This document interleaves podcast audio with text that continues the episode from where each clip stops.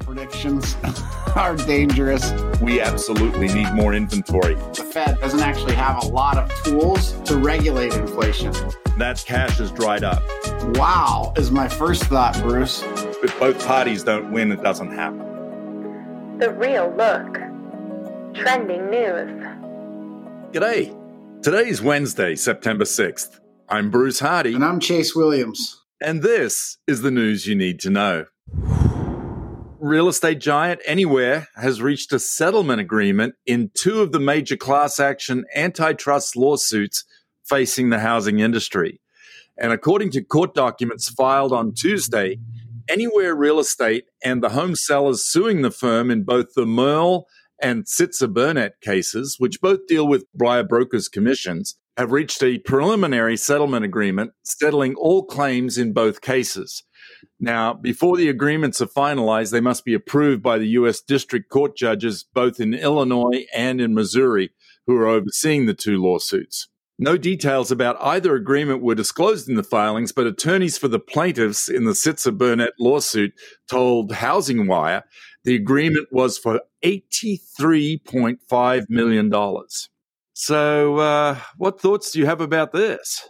Well, I don't know, Bruce. This feels like big news. These cases, of course, have been big news and kind of these dark clouds looming, if you will, and, and causing lots of concern in the industry and in the real estate agent community.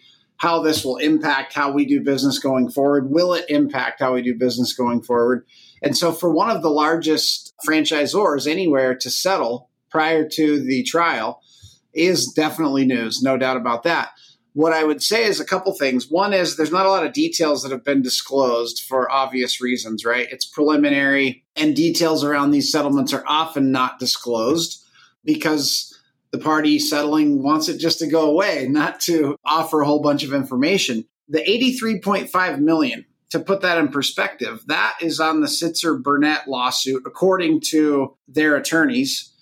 And that's actually the smaller of the two by a pretty wide margin. So damages in that particular case were estimated to be north of $4 billion. So 83.5 million, not quite a quarter of that. The damages in the other case, the Moehrl suit, are expected to reach up to $40 billion. And we have no indication thus far on how much Anywhere may have settled that particular case for.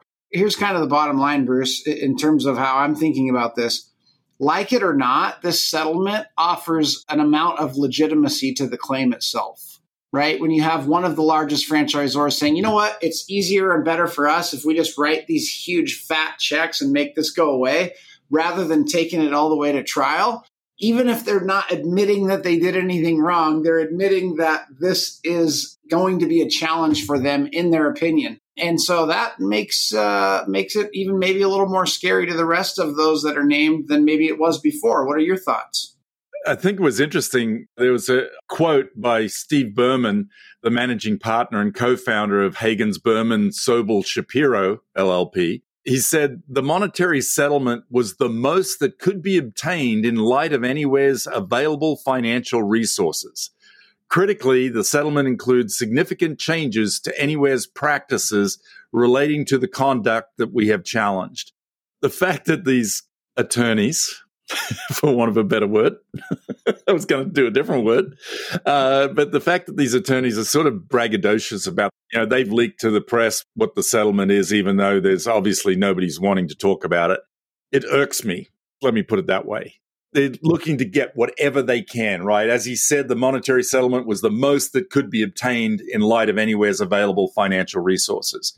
So they're going after the deep pockets and whatever money they can. And unfortunately, this is the nature of the corporate environment that we live in, right? This isn't just limited to real estate. This is every industry. And you've got these lawyer trolls. This is how they make their money. And what you know is Anywhere was a big part of that Sitzer lawsuit, 4 billion, and so far they've collected 83 million. What that tells me is the plaintiffs are going to get scraps. The attorneys are going to make most of the money on this. And I thought it was interesting when this uh, gentleman, for want of a better word, Steve Berman, said, Our antitrust team looks forward to continuing to pursue additional relief against remaining defendants for those who've been systematically overcharged for simply selling their homes in an already unstable housing market. Uh, you know, I, I got to be honest with you, Chase. I'm a little baffled by this. I think it's a little theatrics, to be quite honest, because this lawsuit is going back to what has been one of the strongest housing markets in the history of this country, right? It's unstable now, and these guys aren't helping it. From my perspective, yeah, it, it's a big deal. I would be nervous being any of the other defendants in this. We may see a race to get this done. When you threaten, you know, 4 billion and 40 billion, that's pretty scary. Yeah, it is, Bruce. And certainly, I think one of the silver linings for Anywhere, and this is mentioned in kind of a statement of their attorneys, is that it allows them to gain focus, right? Because it removes them from this uncertainty of the case, the uncertainty of the legal fees, and all the things that go with it. So while the rest of the plaintiffs are tied up in, you know, offering their energy to this thing anywhere, along with a big fat check, is able to potentially remove it from their windshield, their field of view, and future uncertainty. So that is a silver lining for them. I'll give them that, but it doesn't make anything easier on the rest of the plaintiffs given the nature of these things, which are, like you said, to make sure that the attorneys are well paid and likely not sort or solve anything for the end user. I hate to be such a pessimist around these things, but that is typically how they go.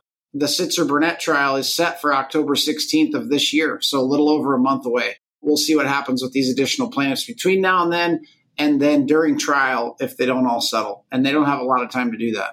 Well, and for our listeners, I mean, these two lawsuits take aim at NAR's participation rule, which requires listing agents to make a blanket offer of compensation to buyer's agents in order to list the property on a realtor affiliated multiple listing service. Now, according to the plaintiffs, commission sharing inflates the cost for consumers in violation of the Sherman Antitrust Act. Now, NAR, and I would argue our industry, contends that the current commission structure, which has been in place for over 100 years, actually helps consumers. I mean, at the heart of it, Chase, that's what this fight is going to be over. Again, the attorneys could care less. They're saying, oh, yeah, we've in- inflated the prices because we're charging commission, but we're actually facilitating deals because we're actually compensating the buyer's agent so they can get a buyer to buy these properties. However, it falls out, there's no doubt in my mind we're going to see changes in how we transact real estate going forward. No doubt about it. Something of this size will absolutely shape the future of how we go about business, even if nothing wrong has been done. Well, Chase, single family home building slowed across the country during the second quarter of 2023. And that's thanks to higher mortgage rates and labor and supply shortages still. And that's according to the National Association of Home Builders and their Home Building Geography Index. In fact, the latest HBGI data continues to show a changing geography for home construction, according to Robert Dietz, National Home Builders chief economist multifamily and single family construction have shifted to lower density markets with market share gains for those types of markets. And this is especially true for apartment construction, which has seen a segment share decline for large metro areas as development shifts to the suburbs and the exurbs. What do you think about this news? There's a couple things going on here, Bruce. Obviously, we talk about new construction in the industry as a portion of our pathway out of this challenge we have with low inventory, right? So we keep a close eye on new homes being put in the ground in addition to the resale market. So we don't like to hear that it's declining anywhere in regards to our inventory challenges. And this article seems to point to somewhat of a migration that we might have expected. You've got more construction happening in these kind of lower density rural areas and less happening in these metro areas. I don't think that's a huge surprise if you think about the marketplace that we've experienced over the last few years. More people working remotely, more things happening digitally and by Zoom. We've talked about this challenge for commercial real estate as an example inside of large metro areas. These vacant buildings where a lot of people used to work, and now guess what? They're virtually commuting from the suburbs or wherever it may be. And so the housing following that, whatever migration pattern is happening, isn't too big of a surprise. I wonder too, Bruce, and the article does not speak to it, just to be clear, but I wonder if some of these builders, not only following the potential migration of some of the population, but finding easier areas to develop in, right? Oftentimes you hear of this red tape and the challenges that come along with developing in some of these metro areas. I wonder if this isn't an unintended consequence of some of that. What are your thoughts? I would agree with that, Chase. I, I, think that that's a big part of it. And I think that local government has the greatest opportunity to impact affordable housing, right, with their rules and regulations. And those rules and regs for a lot of our markets have gotten pretty onerous. You know, over the years, we've had such a hot market that a lot of those infill lots have been filled. And I think that's forcing builders out of those densely built out areas. And of course, the other part of it is if the infill lots are gone, then actually now you're having to buy property that already has a structure on it that you have to demolish so that you can go build a new one, right? So the cost of construction goes up. So it would be more effective for them and in some cases to go out where they've got land to actually go build on. Alicia Huey, the National Association of Home Builders chairman, also believes that single family construction has actually bottomed out. She said single family production should register growth in the months ahead as the Federal Reserve nears the end of its tightening cycle and mortgage rates begin to stabilize. So I think that that's interesting that, you know, she's taking that perspective on this, Chase. I think just waiting for the market, right? We hear a lot of this conversation what's going to happen? When's the Fed going to stop raising rates? When are they going to drop rates? Sort of to me, it's like a little bit on a wish and a prayer. You know, that's not a strategy in my mind to go and drive this business forward. You know how much we love projections on this podcast, Bruce, and that's typically because they're wild ass guesses at best. But who knows, right? Time will tell. The facts are, though, that after rising for the first seven months of the year, the home builder confidence actually declined in August. So it dropped six points from July to a reading of 50. Obviously, mortgage rates and shortage of construction workers were some of the reasons given. So here you have like seven months of rising confidence. August, it goes down by six points. And you have the chairman saying, oh, this is likely the bottom. And by the way, I hope that's correct. And yet right. it is a prediction. and we know how you feel about predictions. Over this past week, there have been some important numbers have come out. The total non-farm payroll employment actually increased by 187,000 in August. So that's non-farm payroll jobs, right? These are jobs. They added 187,000 in August. And yet the unemployment rate rose to 3.8%. And that's according to the US Bureau of Labor and Statistics. So what thinks you of this? It's not a lot of movement in the unemployment rate, right? A year ago it was 3.7%. Now it's 3.8%, which is a nominal move upward. And it seems strange to be almost wishing for higher unemployment. and let me explain that, right? No one ever wishes for an individual to be out of work. And yet, when we look at the overall economy, we know unemployment is a key metric that's driving consumer spending, inflation, which therefore influences the cost of money, mortgage rates, et cetera. All these things tie together. We know that anything lower than 4% is historically low, right? We would like to see unemployment rates somewhere between 4 and 6% in terms of a well balanced economy. And that's a broad statement, I understand. So, what it means is that pretty much everyone who wants a job still has a job and it's barely moved.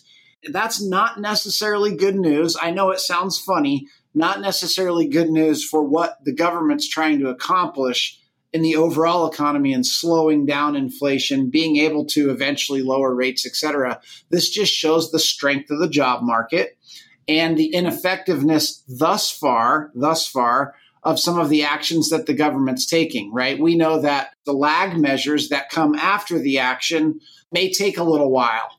We're seeing that in this particular number because it's not being impacted very quickly. No, it's not. And when you think about it, the 187,000 new jobs created was actually higher than what the economists were expecting. So you've got this strong job market, and yet unemployment went up a little bit. I've seen a lot of reports, Chase, that uh, predict that, oh, now the Fed's going to pause and maybe stop doing rate increases because of these numbers. But, you know, one month does not a trend make. We have to wait and see. And as you said, I think to put it in perspective versus last year, I mean, the difference between 3.8% unemployment and last year 3.7 is not a lot of movement.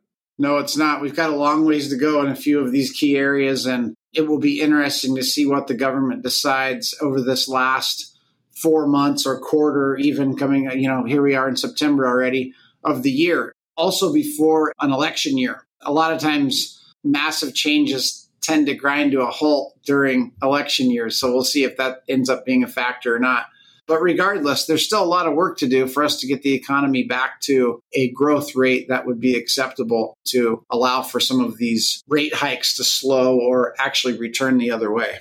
And we'll be paying attention because the next release of the CPI numbers, the Consumer Price Index numbers, will occur on September 13th. So we'll keep you informed. Well, that's the news you need to know. Don't miss this Friday's Northern Lights episode where we'll interview Nick Nelson with Keller Williams Realty Eugene and Springfield in Eugene, Oregon. Thank you again for tuning in with us on The Real Look. This podcast is produced by Marissa Frost. Visit kwnwr.com to access the show notes from today's episode. Head over to Spotify, Apple, or wherever you get your podcast to subscribe to The Real Look. And don't forget to leave us a review. Thanks again for listening. We'll be back next week with a breakdown of all things real estate.